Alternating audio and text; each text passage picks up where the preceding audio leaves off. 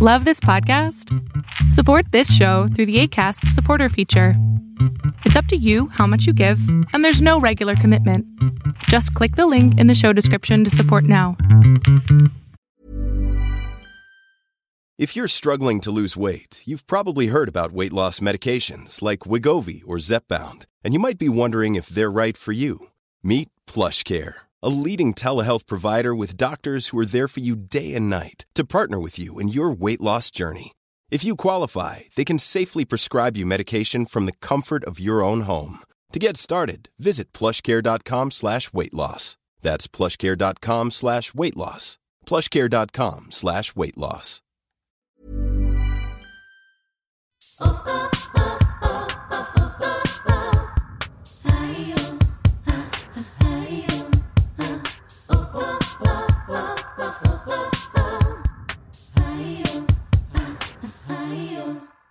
Hola amigas, ¿cómo están? Bienvenidas a un nuevo episodio de Yo Mujer. Bienvenida a toda la gente nueva que se está dando una vuelta por aquí. Y a ti que escuchas Martes con Martes, te agradezco muchísimo porque seamos una opción en medio de tanto contenido que hay allá afuera que decidas volver. El día de hoy estoy emocionadísima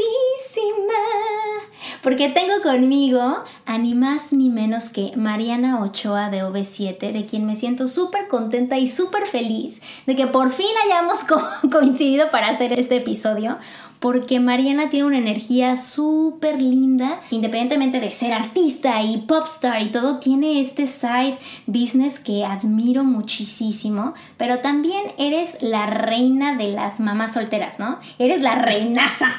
Bienvenida a Yo Mujer, Mariana. Gina, gracias, te adoro, eres un ser humano grande. Independientemente que seas esposa de uno de mis compañeros de toda la vida, a quien amo y adoro, la verdad es que eres, trato de no usar malas palabras, pero pues a veces son de emoción. Es una mujer buena y no, espero que no me critiquen, creo que me han oído peores cosas, y el ser emprendedora en algo cuesta un montón. Cuesta un montón. Te he visto talachearle en México, en Estados Unidos. Sacaste tu visa de trabajo y fuiste a talachear. Dijiste, mi sueño es Broadway, voy a aprender desde cómo se jalan cables. Y lo hiciste. Y regresaste a México a hacer teatro, que es lo tuyo, porque la voy a hacer cantar el día de hoy. Vamos a hablar de temas muy interesantes. Pero no saben cómo canta esta mujer, mis queridos y tus queridos seguidores. Bueno, la verdad que te admiro porque tienes una edad en la que vas a hacer lo que quieras si te lo propones. Y eso creo que es lo que queremos transmitirle a las mujeres que ven este blog y que escuchan este podcast. Sí, la verdad de las cosas es que justo ahorita, con todo lo que está pasando, creo muchísimo en el hacer comunidad, hacer redes de mujeres de apoyo, porque pues al final de cuentas ahorita no hay más que unirnos, mujeres, hombres, todos, ¿no? Pero en la cuestión de pasar información y de platicar experiencias de mano a mano, creo que esa es la única forma en la que podemos aspirar a tener tiempos mejores. Algo que me pareció súper interesante de estas pláticas que hemos tenido previas a este episodio. Previas a la grabación. Es encontrar y descubrir fases de ti que están como en otro lugar. Ahorita que amablemente me dices estos piropos, que los recibo con todo mi corazón y los atesoro. Pero pues siento que es un espejo, o sea, tú ves en mí tu propio reflejo. Que la belleza o la asertividad o el éxito que de alguna forma ves en mí, creo que es el reflejo de tu propio éxito y de tu propia belleza, porque has caminado caminos perrísimos, Mariana, o sea, perrísimos, güey, no sé cómo le has hecho, y me gustaría un poquito como que empezarle ya entrándole de lleno a este episodio, que me platicaras un poquito, por ejemplo, cómo has navegado estas aguas de violencia o estas aguas de cuando la gente se ha pasado de lanza contigo, exnovios, exmaridos. ¿Cómo le has hecho para poder mediar eso saliendo súper avante y con la frente en alto? Yo te voy a contar algo muy personal, lo he contado muy poquitas veces. Es más, podría decirte que tal vez inclusive algunos de mis compañeros OV7 no lo saben, aunque públicamente en algunas 2 o 3 ocasiones he hablado del tema. Pero en mi casa yo viví, que era normal, de alguna manera, el chanclazo, el cinturonazo. Uh-huh. Mis papás se peleaban mucho y viví muchos gritos. Yo me encerraba, yo, no sé, crecí. Y tal vez haya chavas de 18 años que ojalá nos estén viendo y que como creciste con eso y creciste con gritos alrededor o que tu mamá se los aguantaba, crees que son normales y que cuando encuentras una pareja te los tienes que aguantar. Y te tienes que aguantar un, ay, hoy te ves horrible. Y hoy, una cosa es, ay, mi amor, hoy no es tu mejor día, ¿no?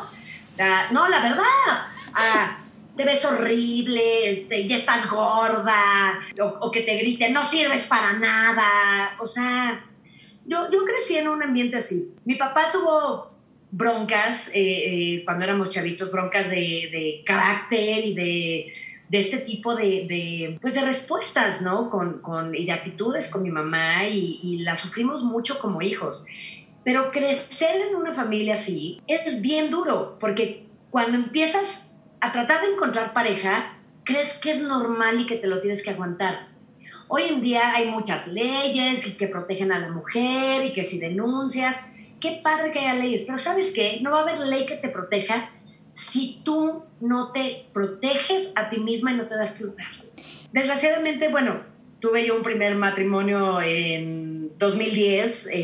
Ni siquiera ya quiero entrar en tantos detalles porque sí, él resultó que consumía drogas y yo nunca me di cuenta y que, no sé, caí en un patrón horrible, extrañísimo. ¿Pero por qué? Porque yo venía de escuchar maltratos en mi casa, ¿no? Entonces venimos con estereotipos. Y siempre al final de cuentas tratamos de buscar lo que tenemos en casa. No es lo que queremos conscientemente, pero sí está en tu inconsciente. Y si no lo tratas y no lo trabajas y no evolucionas, caes en el mismo patrón. Pero ¿cómo puedes saber, o sea, cómo puedes observar que estás adentro de una relación, por ejemplo, violenta o relación de abuso? De manera, estás en el ojo del huracán, no lo ves, pero todo el mundo a tu alrededor, tu mamá, tu hermano, tus amigos te dicen, no es lo que te mereces, no es esto, ¿qué hace este güey? Y tú lo justificas.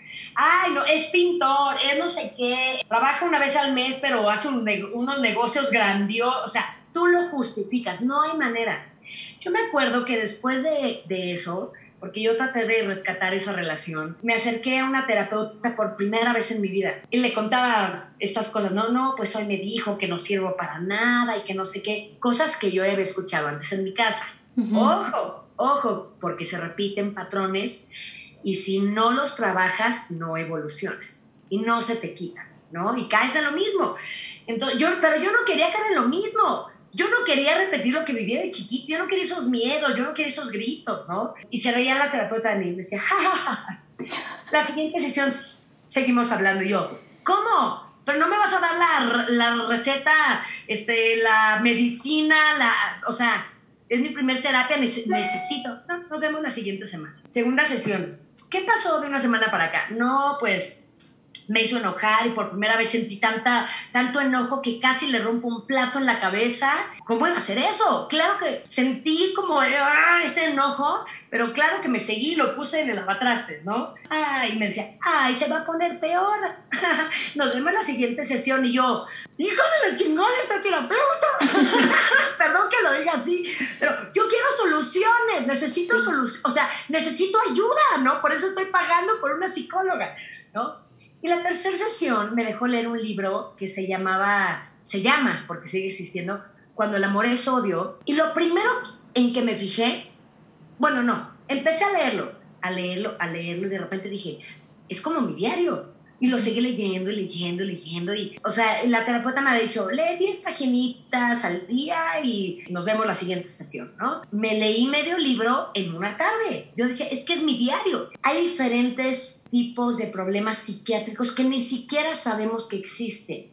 Uh-huh. Un ejemplo, llamamos misógino a alguien si trata mal a las mujeres. No, la misoginia es un problema psiquiátrico, Gina. Psiquiátrico. Uh-huh. Y este libro que me dejó mi terapeuta, Cuando el amor es odio, es un libro que habla de este problema psiquiátrico, y cuando empecé a leer, y yo decía, es que es como mi diario, y es que no te tratan mal, pero te alejan de todos tus seres queridos, y entonces no sé qué, y te inventan historias, pero como ya se ganan tu confianza, tú les crees todo, y entonces empiezas a subir de pesos sin un porqué. Yo traía 8 kilos arriba y yo decía, ¿por qué estoy gorda si yo hago ejercicio? No estoy comiendo mal, no. Digo, lo pueden ver en la primera fila. Yo grabé con una cara así de bola terrible, pero yo no comía mal, o sea, yo hacía ejercicio, estaba en ensayos, comía ensaladas en la noche. No sabes, que todo el mundo sabe que me encantan las quesadillas en la noche, por ejemplo. Y ni comiendo quesadillas en la noche había estado así.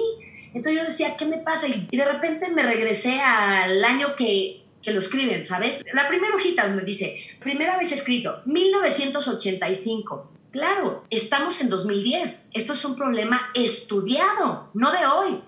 Tiene 35 años de que se estudió y de que lo hayan catalogado como un problema no solo psicológico, sino psiquiátrico. De repente vivimos cosas en nuestra casa que creemos que son normales. Gritos.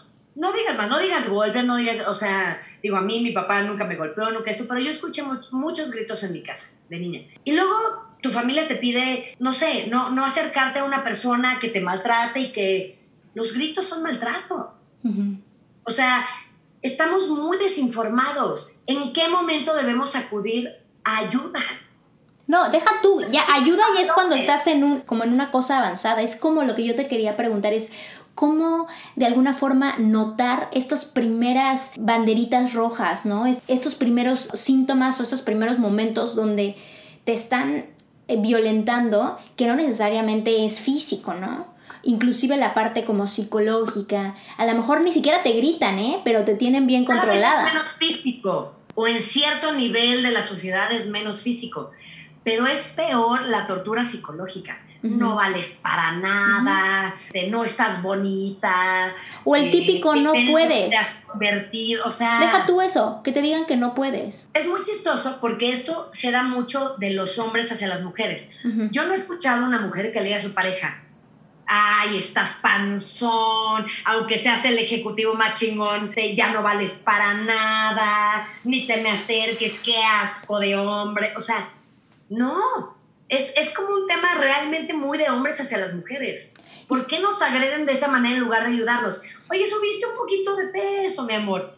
Vamos a echarle juntos al ejercicio, a ponernos guapos. Hay todo un mundo de diferencia. Obedece también, a ver, o sea, ahorita lo estás explicando súper bien, a una cultura patriarcal que se ha visto... Una cultura machista.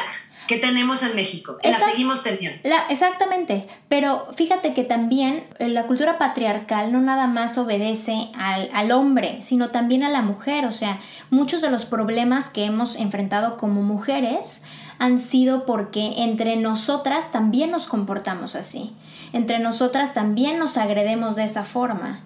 ¿Sí me entiendes? Ay, somos súper envidiosas. Exacto. La mayoría de las mujeres. Hay pocas... que la verdad te dicen, oye, hoy no te ves bien, ven aquí, déjame arreglarte acá, o traes este corrido, o traes... O sea, hay pocas. Pero es que digo, también creo que va porque, ay, no sé, al menos en mi propia experiencia, como que cuando me ha pasado que alguien me dice, ¿no? Que me veo mal o que tengo algo mal o así, desde hace mucho tiempo practico reconocer si eso es una crítica constructiva y no me la llevo al pecho, ¿no? Porque a lo mejor si tengo el perejil o si tengo corrido algo, gracias por decirme, güey. Gracias por decirme, please, gracias, ¿no? En vez de que te burles de mí y no me ayudes, ¿no? Y de las cosas que te dije antes de empezar esta grabación es, oye, Gina, ¿qué te has hecho? Porque te veo delgada, guapa. Eso yo nunca te critiqué si eras un poco más llenita. Yo también he sido más llenita. O sea, hay momentos, hay etapas. Sí. La cuarentena, todos le hemos entrado a los brownies y al panqueque. Te ves guapísima. Ay, gracias, Mariana. Espejo mío, en mí solo ves tu propio reflejo. Pues... Fíjate que muchas cosas, la verdad, muchas cosas, empezando por habilitar muchas conversaciones con mujeres, como la que estoy teniendo contigo.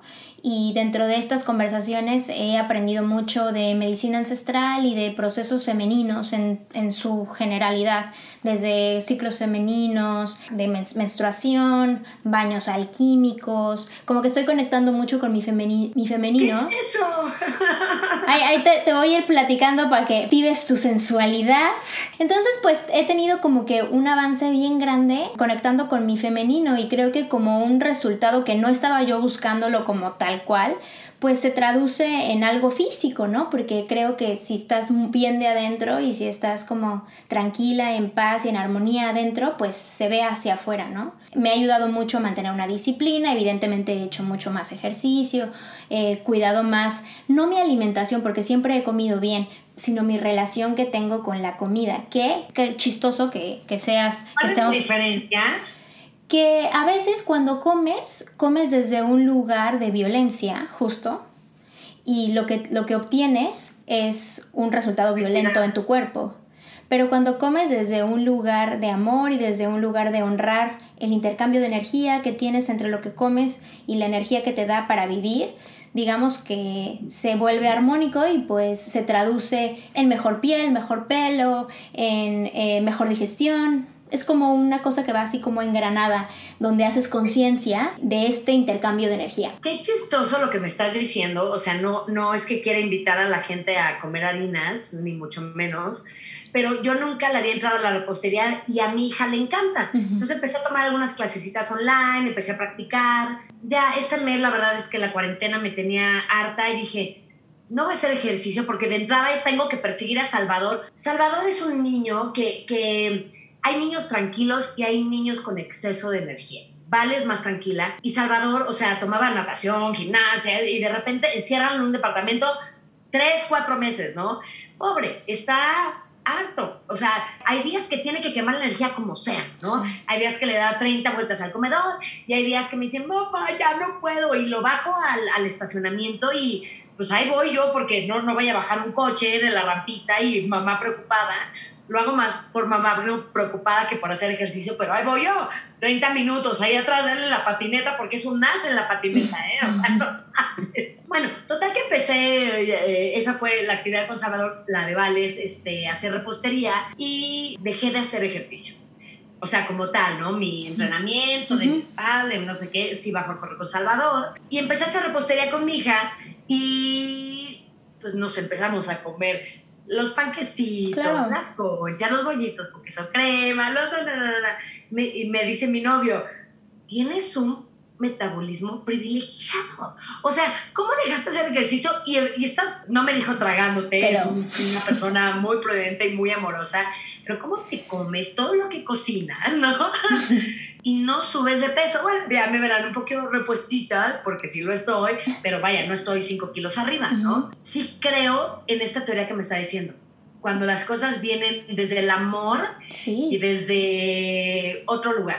No, porque fíjate que esa actividad que estás teniendo con tu hija... No estoy deprimida comiéndome 8 kilos de helado de chocolate. Eso, y que justo esta actividad que estás teniendo con tu hija, estás como nutriendo el amor entre mamá e hija. ¿Por qué? Porque estás haciendo una actividad que a ella le gusta, le llama, y dentro de este vínculo, ¿no? De hacer y esta alquimia, porque esto es una creación lo que ustedes están haciendo. Entonces, dentro de esta alquimia perfecta, pues también trae el amor maternal que le tienes a Vale, y de alguna forma eso como que atrae que eso que te comes no sea destructivo.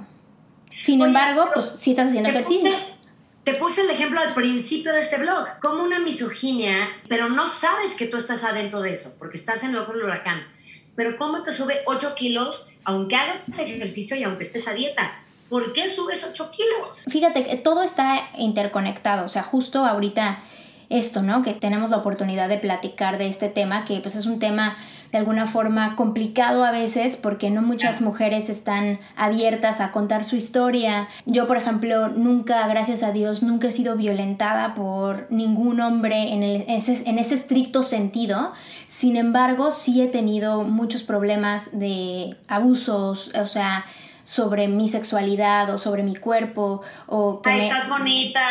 Es que hay muchas mujeres que lo viven en México. Por sí, eso yo, o sea, desde que me chiflen en la calle, me griten cosas, me agarren el cuerpo, desde que tuve una cosa ahí con un familiar muy complicada con respecto a mi cuerpo, nunca me han violado, pero me han sometido de alguna forma que no ha sido agradable para mí.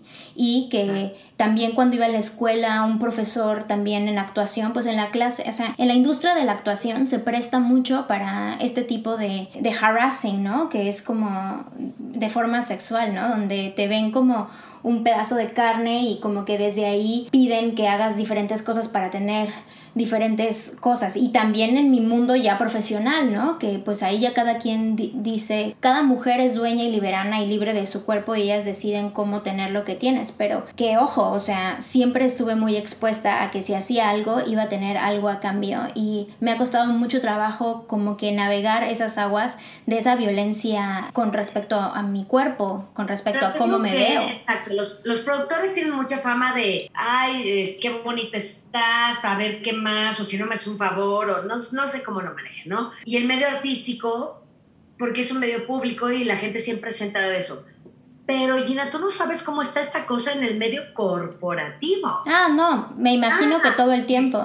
¿Quieres el puesto secretaria? Ah, pues el primer favorcito que vas a hacer es acá, porque ya no aguanta mi esposa y yo, y Está bien cañón. Entonces, si entre mujeres no nos aconsejamos y no nos protegemos y no sabemos decir hasta dónde, claro, si el jefe te encanta y tú te le quieres dar, pues es tu rollo, ¿no? No, o que, a ver. Esta es otra cosa diferente. Es más, hay muchas mujeres que persiguen a los hombres. Se llame jefe, se llame compañero, se llame esto porque pues así son.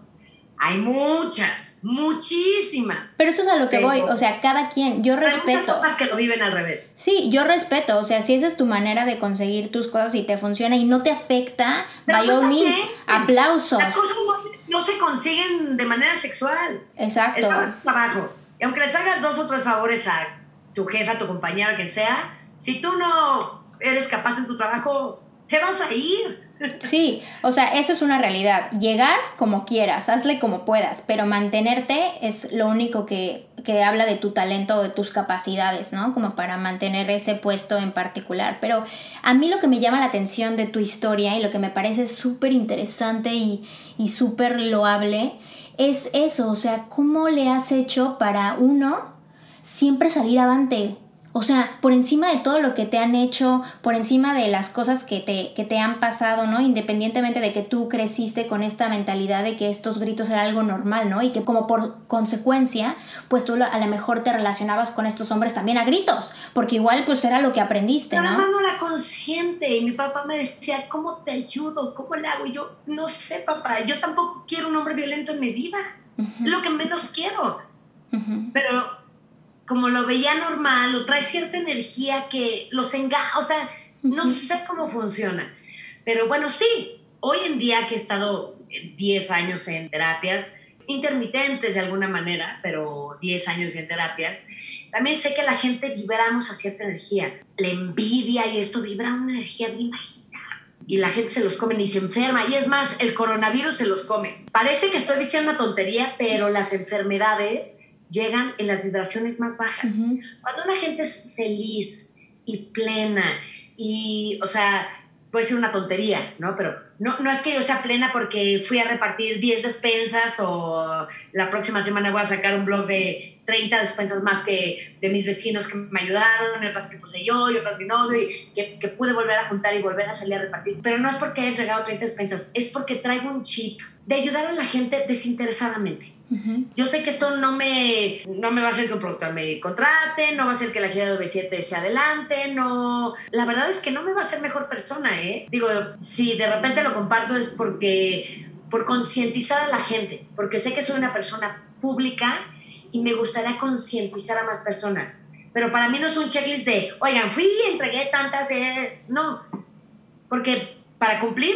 ya lo hice en mi blog pasado, porque junté 30 más y estoy juntando otras más con la gente en mi edificio.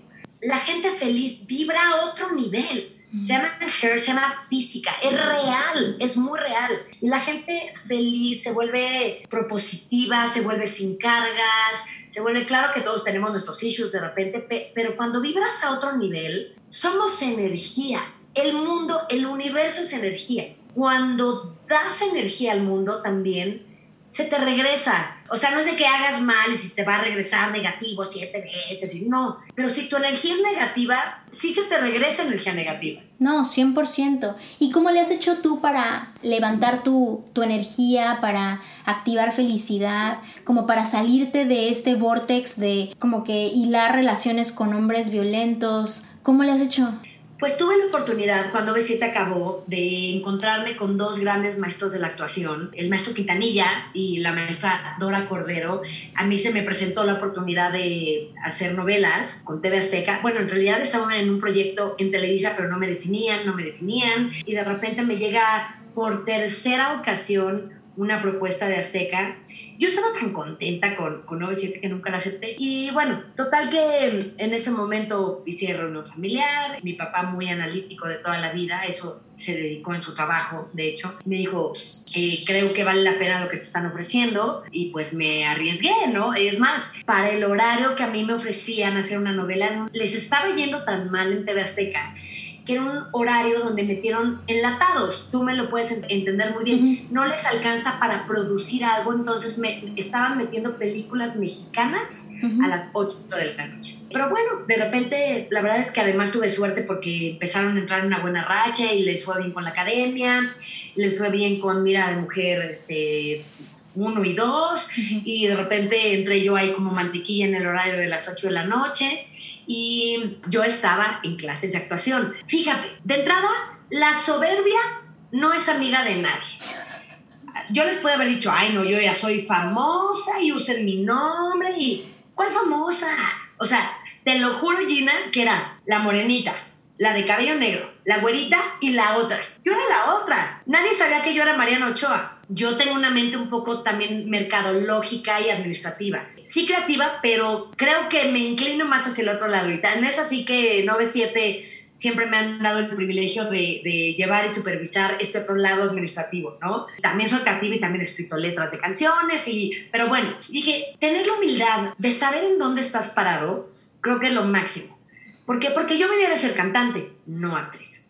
Son dos cosas totalmente diferentes. Entonces, oye, Mariana, te vamos a poner maestros, vas a tener los maestros del Cefac. Y dije, wow, ¿qué más quiero que ni siquiera tener que pagarlos, la verdad, ¿no? Correcto. Y que me ayuden a sacar la novela y que me corrijan y en fin, ¿no? Pero en el Cefac todas eran como muy intensas, ¿no? Bueno, todas y todos.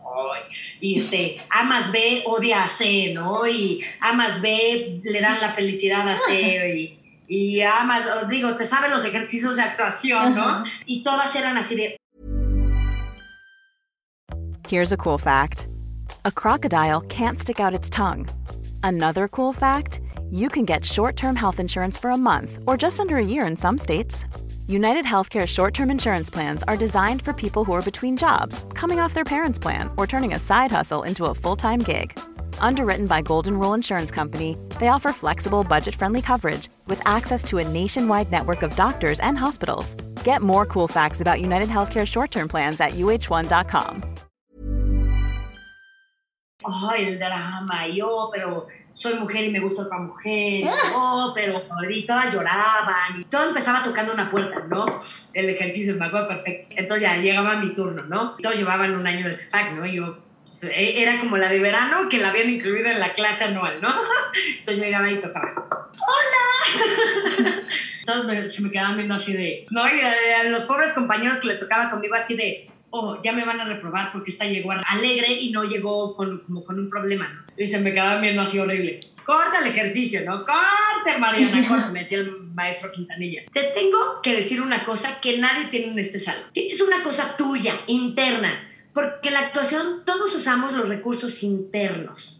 Nadie puede poner en un papel, y por eso hacen castings para ver quién es propenso a qué papel, algo que no tengas dentro de ti. Y yo llegaba alegre, cosa que en 15 que éramos en el salón, nadie lo hacía, ¿no? O sea, te tengo que reconocer una cosa, tu alegría se contagia. ¿cómo le haces, pinche chamaca? Porque el maestro Quintanilla es del norte y así son de mal hablados, ¿no? Pero siempre me lo reconoció. Y tal vez por mi vida durar, yo quería tener una vida alegre que siempre mostré, ¿no? Y que se quedó dentro de mí. No significa que le va a pasar a todo el mundo. Hay gente que tiene una vida dura y se amarga, ¿no? Pero hay gente que tenemos una vida dura y tenemos esperanza y tenemos alegría. Y esa alegría vibra en otro nivel, porque esa energía, yo no sabía esto cuando lo hacía, ¿no? Ahora lo sé. Eso resuelve muchas cosas. Eso y una frase que se la debo a mi hermano, pero que es real. Aquí en Ciudad de México, para todos los que nos vean en la República Mexicana y en Los Ángeles y en donde nos vean, son muy criticados los de satélite. ¿Y qué creen? Soy sateluca, de corazón.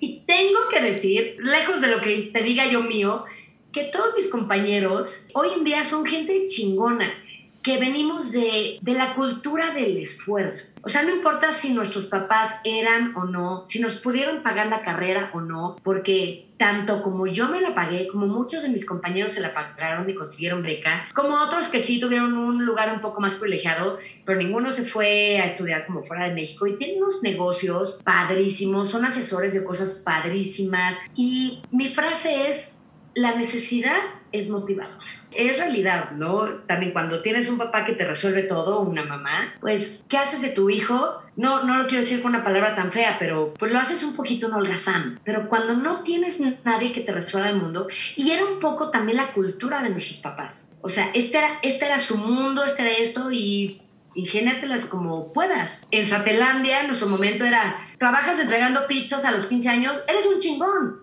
Ya estás haciendo algo, porque lo estás haciendo por ti mismo. No sé cómo explicártelo, pero a final de cuentas, mi alegría es mía. Eso es verdad, nadie me la enseñó. Ojalá se la pudiera contagiar a todo el mundo, porque sí surte efectos de vibraciones que expandes en el mundo. La necesidad es motivadora.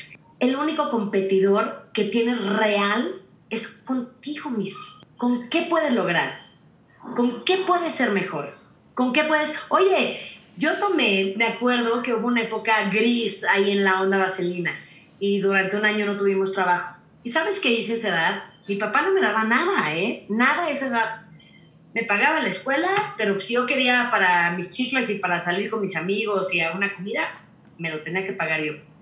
Entonces, me pagué mi cursito del Teachers. Y yo le daba clases de inglés a personas de 30, 35, 40 años, ¿no? Que no hablaban nada. Entonces yo de repente, digo, claro, ya tenía un teachers encima. Me decían, no les puedes hablar en español. Háblales todo el tiempo en inglés y señala y hace esto y saca tu carta de qué significa el baño. Y me tenía que maquillar y me ponía mis lentes así de maestra. O sea, yo uso lentes de toda la vida. La gente no me ha visto con los lentes, pero... O sea, me tenían que respetar. Yo tenía 18, es más, no tenía ni 18, tenía como 16. Era en la época de entrega total, sí, tenía como 16. No era mi mayor edad, ¿no? Yo daba clases de inglés, pero además lo más difícil es dárselas a los principiantes. Claro, es la nueva, pues le tocan los principiantes, ¿no? Y yo decía, ¿cómo me van a respetar estos señores de 30 y 35 años con puestos chingones, pero que no saben hablar inglés, ¿no? Y yo...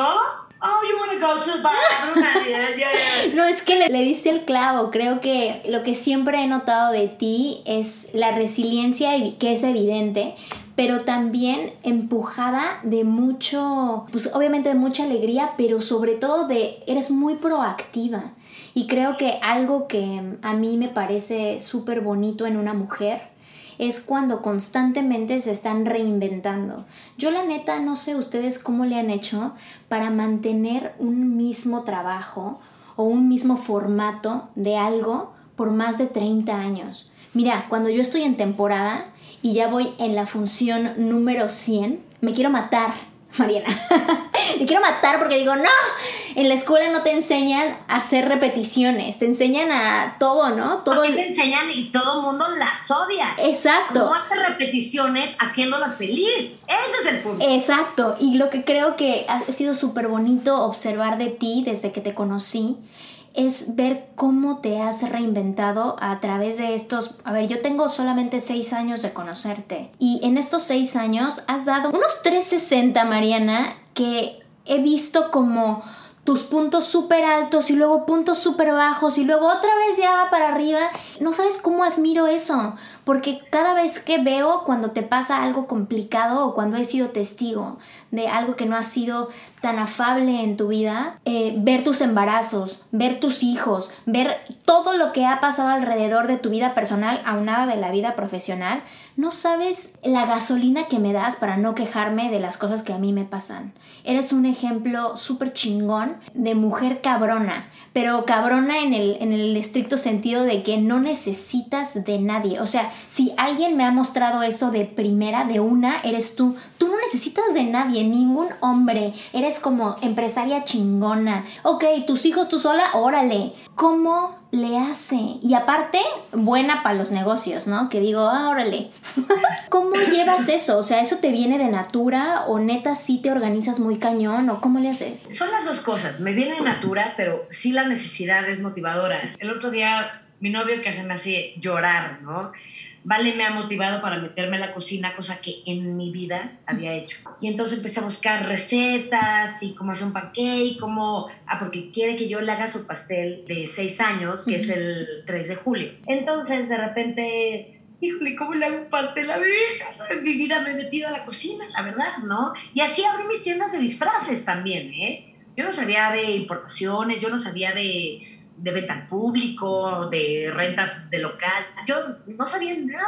Y de repente, bueno, ahora me metí con mi hija a la cocina y empecé a hacer cosas y el otro día le llevé un pedazo de panqué a mi mamá y me dijo, está exquisito, no sé qué. Ahorita ya los estoy publicando en mi chat con las vecinas, ya me compraron algunos.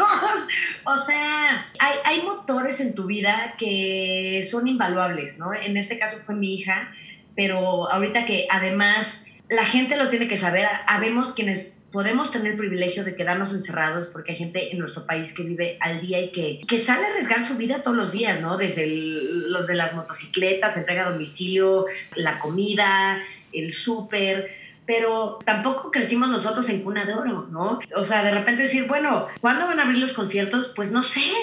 Entonces, pues bueno, si estoy haciendo pasteles y me quedaron ricos o panqués, pues los ofrezco en el edificio y si tengo que hacer 3, 4 al día, los hago. Y mi novia platicando el otro día con sus hijos, casi me hace llorar porque de repente haces cosas que no te das cuenta.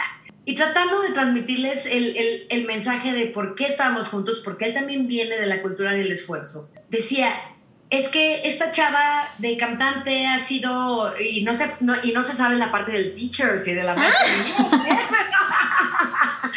Exacto, se ha acabado el grupo y entonces he hecho novelas, pero con la humildad de tomar las clases y de recibir indicaciones y de ganar un sueldo que no era el de una protagonista también, ¿eh? Ojo, aunque yo viniera de tantos años de Onda Vaseline y de OV7, yo no era actriz, yo era cantante y yo lo sabía, ¿no? Y de repente voltea y les dice a sus hijos, y ahora aprendió a hacer pasteles.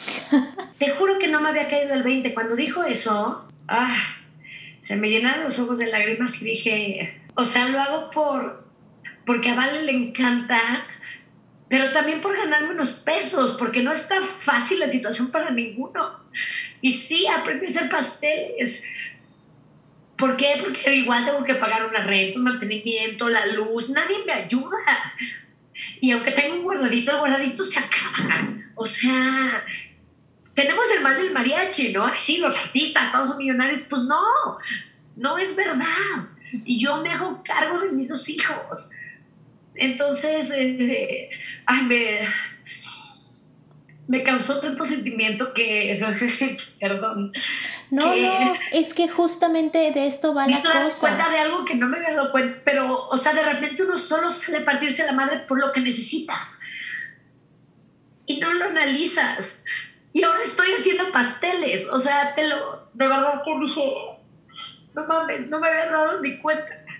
Y lejos de que mi frase sea, la necesidad es motivadora, lo que quisiera dejar en los corazones de quienes nos escuchan o nos ven es, todas podemos hacer lo que queramos si nos lo proponemos. Sí. Y si tenemos el motor correcto. Mi hija no sabe lo que significa. Lo hacía con Leti desde bebé. Te voy a mandar una foto para que la compartas. Leti hacía panqués de zanahoria, delicioso. Y Y yo nunca, no es que no me guste, pero nunca tuve tiempo para la cocina. Requiere de muchas horas. Uh-huh. Y lo que he hecho, la verdad, me ha salido bien rico. Y entonces lo hago con más ganas. Pero además no sabe lo que significa para mí. Y si además me ayuda a pagar el recibo de luz, ¿qué te digo? No, y para que tengas también otra información bonita y te haga más sentido esto que estás haciendo, de entrada te lo comparto porque te quiero. Y porque cuando escucho como el sentimiento con el que platicas, lo reconozco en mí, en todas las cosas que haces, a veces por salir adelante, ¿no? Y que a lo mejor siendo figura pública no compartes o al menos no platicas del dolor que viene acompañado de todo lo que intentas, ¿no? Pero para que te sientas más contenta, está muy bonito que estés conectando ahorita con la cocina, porque la cocina es el corazón de la casa y para las mujeres es súper importante conectar con ese corazón, porque cuando estás desconectada del corazón de la casa, porque a lo mejor por tu situación tú obedeces más a una energía masculina, una energía que siempre está proveyendo, está haciendo como la parte de prosperidad y órale, dale. Versus la energía femenina, que es aquella que es amor infinito, es abundancia, es un flujo creativo. Digamos que hay que encontrar como ese balance entre nosotros. Todos tenemos ambas energías, de que no necesitamos a un extra como para tener eso. Pero lo que estás haciendo ahorita, específicamente con tu hija, está balanceando tu energía femenina. Y entonces eso lo único que va a traer es abundancia y prosperidad, las dos cosas, porque a nivel etérico, como lo mencionas, a nivel vibratorio, necesitas esas dos cosas y a lo mejor esta pausa en tu vida era para que conectaras con eso, para que tuvieras el tiempo, para que pudieras tener la sensibilidad, para que tuvieras que tener la vulnerabilidad de abrir y decir, ay, quiero hacer esta creación que emana desde un deseo intuitivo, súper femenino. Y luego, evidentemente, porque tienes una cabeza mega de números y mega de negocio, pues que dijiste, a huevo, los vendo. Entonces, no, que no le pierdes. Entonces, aquí todas anunciamos el chat de la torre. Así exactamente.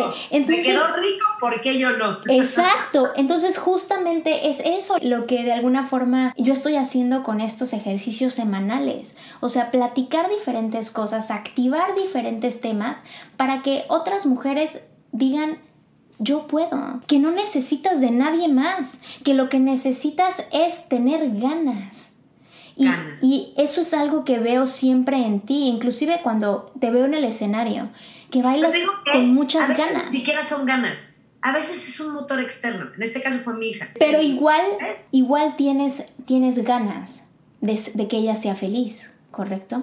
Claro, no me voy a encerrar deprimida a mi cuarto y así de no me moleste, no ven a llorar conmigo, sí. Entonces es eso que y que si lo reconoces en ti y lo empiezas a activar, vas a ver como de entrada te van a quedar mucho más ricos esos pasteles, porque entonces ya estás celebrando y honrando que esto viene desde un lugar creativo, desde un lugar de amor.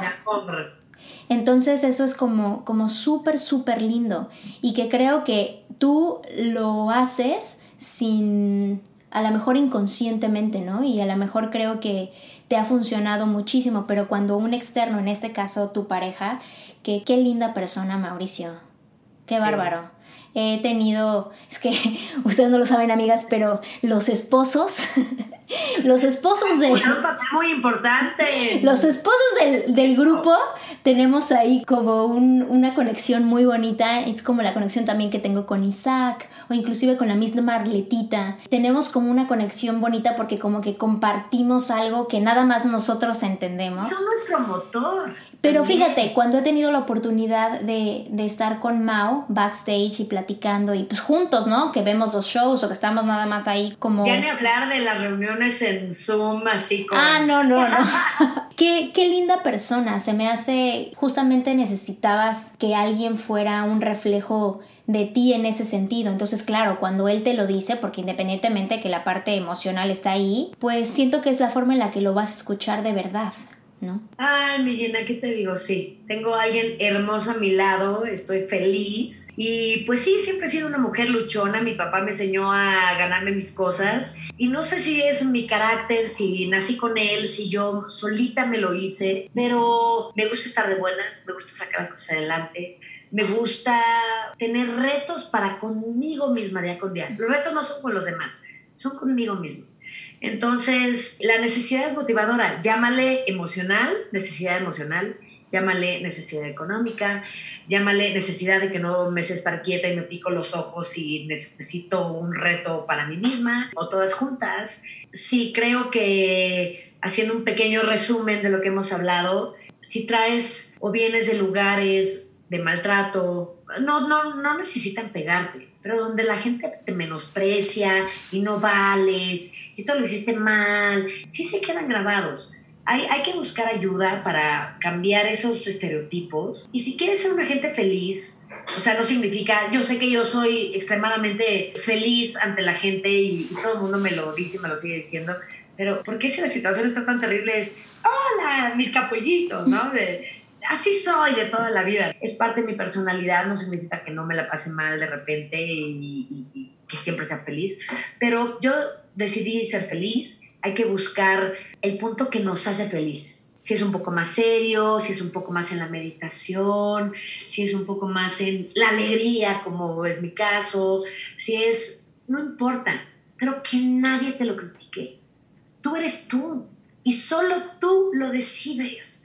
Eso es lo más importante. Todos somos seres humanos con defectos y virtudes. Todos tenemos defectos. Y cualquiera se puede acercar a decir, oye, hiciste esto mal. Pero que te digan, oye, no vales nada, oye, ¿sabes qué? Al diablo con tarada, oye, o que te amenacen. Es una persona que no vale. Deséchala de tu vida. Y a veces es bien difícil. Mi papá cambió con el tiempo y bueno, falleció cuando Vale iba a nacer, hace casi 6 años. Bueno, hace 6 años, porque ya pasó abril. Me dio mucha tristeza que no la conociera, pero en ese entonces mi papá y yo éramos inseparables y me dio tantos consejos. Me hacía ejercicio. Yo era como muy visceral, los suaves sí te lo saben, me decían la cerillito. Y mi papá llegaba, el hijo de la chingada, llegaba y me decía, oye, Mariana, no me gusta cómo cantas. A ver, y la verdad... Así como te vistes es súper ridículo. Y entonces, oye, y todo lo que me decía era verdad, ¿eh? Pero, o sea, cuando eres fan o éramos niñitos que crecimos adultos, pero entonces, ¿cómo das el cambio de niño adulto? Y yo, soy tu hija y no aprecias que hay una carrera de 9 años. Así, y me largo, ¿no? Y me largaba a mi cuarto porque no tenía dónde largarme, ¿no? Según yo, ¿no? Y azotaba la puerta de mi cuarto. ¡Sas! ¿No? Y en eso escuchaba nada más. Dejaba pasar 5 minutos. Escuchaba. Y yo, ¿quién? Tu papá. ¡Vete de aquí! Y soy cero dramática, pero bueno, me ponía muy mal. Mariana, ábreme. Era un ejercicio. Y yo, un ejercicio. O sea, hija, tienes 18 años. No, tenía 17. Fíjate, en un mes ya no voy a firmar por ti. Tú vas a firmar con Sony. Y ya no me van a invitar a tus juntas. Y si el director dice, cantaste mal, ya no me lo van a decir a mí. Te lo van a decir a ti y te va a pasar. Qué lindo. Y si hoy bailaste mal o si oye esto o le dejaste de echar ganas en la vida, te lo van a tener que decir a ti y vas a tener que aprender a escucharlo. No puedes ponerte de malas por un mal comentario, porque esos malos comentarios, más en una empresa que le estás haciendo ganar mucho dinero, son para bien. Uh-huh. Pero tienes que aprender a escucharlos. Hija, te estoy entrenando para que seas una gran mujer y que sepas escuchar. Creo que la mayoría de las personas, y nuestro más gran error es no tener humildad uh-huh. y no saber escuchar. Porque sí hay muchas críticas que no son constructivas y mala onda, y los haters ahora de las redes que antes no existían. Pero sí hay mucha gente que nos quiere alrededor y que también nos hace comentarios que valen la pena, pero no sabemos escuchar. No sabemos decir, o sea, de entrada todos nos los tomamos personal y cuando te lo tomas personal no hay cabida para entender cuando alguien auténticamente te está diciendo una crítica que te va a venir bien, una crítica constructiva, pero es bien difícil, es bien difícil, sobre todo, a ver, los artistas... Sí, perfectos todos, sí. Pero no los somos, partamos de ahí. Tenemos defectos y virtudes y mil cosas que corregir, pero de aquí a la eternidad, de aquí a que tengamos 80 años. 100%. Mariana, ha sido súper lindo tenerte conmigo. Gracias por tu tiempo, gracias por platicarme un poquito y pedacitos que no conozco de ti, pero que intuyo de forma muy verdadera. Eres súper auténtica y contagias energía muy bonita, pero también eso, a veces pensamos que porque ya eres famosa o porque ya tienes un punto privilegiado, como lo dices, está todo resuelto. Y la verdad es que no, siempre estamos caminando al siguiente paso, ¿no? Siempre estamos en el proceso de... Y me gusta mucho que eres súper transparente. He seguido súper cerquita tu videoblog.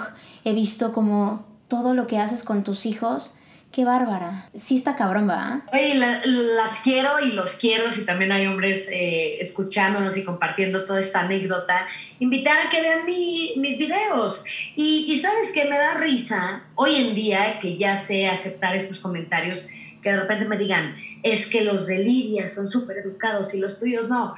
Sí, nomás que llevamos 4 meses encerrados y Lidia tiene jardín y yo a mí me cerraron, o sea, casualmente me vine a un departamento, mis hijos... No, y que la China tiene ayuda. Y bueno, y Eric, igual que Salvador, tienen mucha energía, pero por lo menos Eric sí se puede salir a jugar fútbol. Salvador le da 8 vueltas al comedor. Lo tengo que dejar sacar su energía de alguna manera. Y voy a hacer justo un panel con varias psicólogas respecto, digo, son 3 comentarios de 200, ¿no? Tampoco podemos decir, pero la mayoría de los comentarios son papás ya desesperados. A final de cuentas mandas a tu hijo a la escuela, luego a alguna actividad, y son niños que hoy en día saben estar poco en su casa. Para ellos estar en su casa en esta cuarentena, y más para niños de 4 y 5 años que la verdad es que entienden bien poquito, ¿no? Y les hablas de coronavirus, y tratan de entenderlo en su cabecita, pero tienen que sacar su energía, y tienen que esto, y tienen que... O sea, no los puedes así, varita mágica, dame poder, en una cobija lo quiero ver, ¿no? Así que este niño con energía se convierte en un... No hay manera, ¿no? O sea... No, o sea, es que no manches. O sea, yo te veo y digo, ¡oh!, me asusta. No se la voy a coartar de ninguna manera, pero ahora nos ha tocado vivir un confinamiento que es así de, ¿dónde le saco la energía, Dios mío? Y que como mamá, que sí soy medio barco, pero también la chancla, la famosa chancla, ¡Salvador! Son las cosas que nos sacamos en las redes, ¿no? Pero bueno, a final de cuentas uno encuentra sus técnicas. No, y que también, a ver, no quitemos de lado que tú también estás aprendiendo. Tú también estás aprendiendo a... Ellos también. A ver esto. Es algo nuevo para todos en el mundo. Entonces, pues bueno, los invito a seguir viendo mi canal. Viene un panel muy interesante de psicólogas y de ayuda a papás y mamás con hijos chiquitos, sobre todo, porque para todos es difícil. ¡Ha sido terrible! Mira, esperemos que para cuando yo tenga mis hijos no haya confinamiento, porque... ¡híjole! Seguro no lo va a ver, Gina. Lo decretamos. Ay, Mariana, mil gracias. Me encantó que me compartieras un poquito de tu corazón, todo lo que sabes. También de alguna forma que tocáramos estos puntos que a veces no se tocan tanto, ¿no? Que cuando hemos sido violentadas y cómo sales avante sobre eso, y que sí creo que lo que te pasó en tu caso específico no te define jamás. Te has reinventado de una forma súper linda y ha sido súper bonito ser testigo de ese proceso, y sobre todo de verte crecer, porque también yo, que crecí con el grupo, es bonito también observar cómo no tenemos una vida tan diferente, que a lo mejor sí tú en el spotlight y cantando y bailando, pero como mujer sientes el mismo dolor que yo, y sientes la misma vergüenza, y sientes el mismo juicio. 100%. Y sientes el mismo struggle, ¿no? Que eso es lo que no creo que... Exactamente, o sea, que está súper, súper bonito. Entonces te agradezco muchísimo por haberte dado la vuelta por Yo Mujer, aquí haciendo la pionera de la primera vez que estamos haciendo videos sobre este podcast. Y pues mil gracias, Mariana, por ser parte de esto. Y pues ya saben, chicos y chicas, pueden encontrar a Mariana, @soymarianaochoa en Instagram, y obviamente con su videoblog en YouTube. Mil gracias, Mariana. Mi Gina hermosa, eres una guerrera, te quiero muchísimo, lo sabes. Muchas gracias. Y ya lo sabes, okay, amiga, me encanta que estés aquí. Gracias por venir como cada martes. Así que si toda la información que rolamos el día de hoy ha activado en ti ganas, si por ahí te dieron ganas de hablar y de pedir ayuda, si sientes que estás dentro de una relación un poco complicada, que sepas que hay ayuda. Yo aquí en la descripción del episodio te voy a poner un número al que puedes llamar por si te sientes violentada, y también que sepas que lo que te pasó no define tu futuro. Que tengas un martes increíble. ¡Actívate! Esto es Yo Mujer.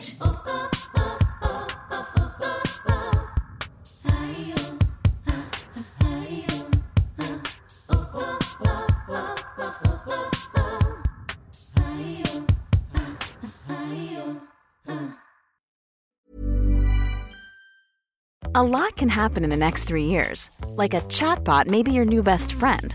But what won't change? Needing health insurance. United Healthcare Tri-Term Medical Plans are available for these changing times. Underwritten by Golden Rule Insurance Company, they offer budget-friendly, flexible coverage for people who are in between jobs or missed open enrollment. The plans last nearly 3 years in some states, with access to a nationwide network of doctors and hospitals. So for whatever tomorrow brings, United Healthcare Tri-Term Medical Plans may be for you. Learn more at uh1.com.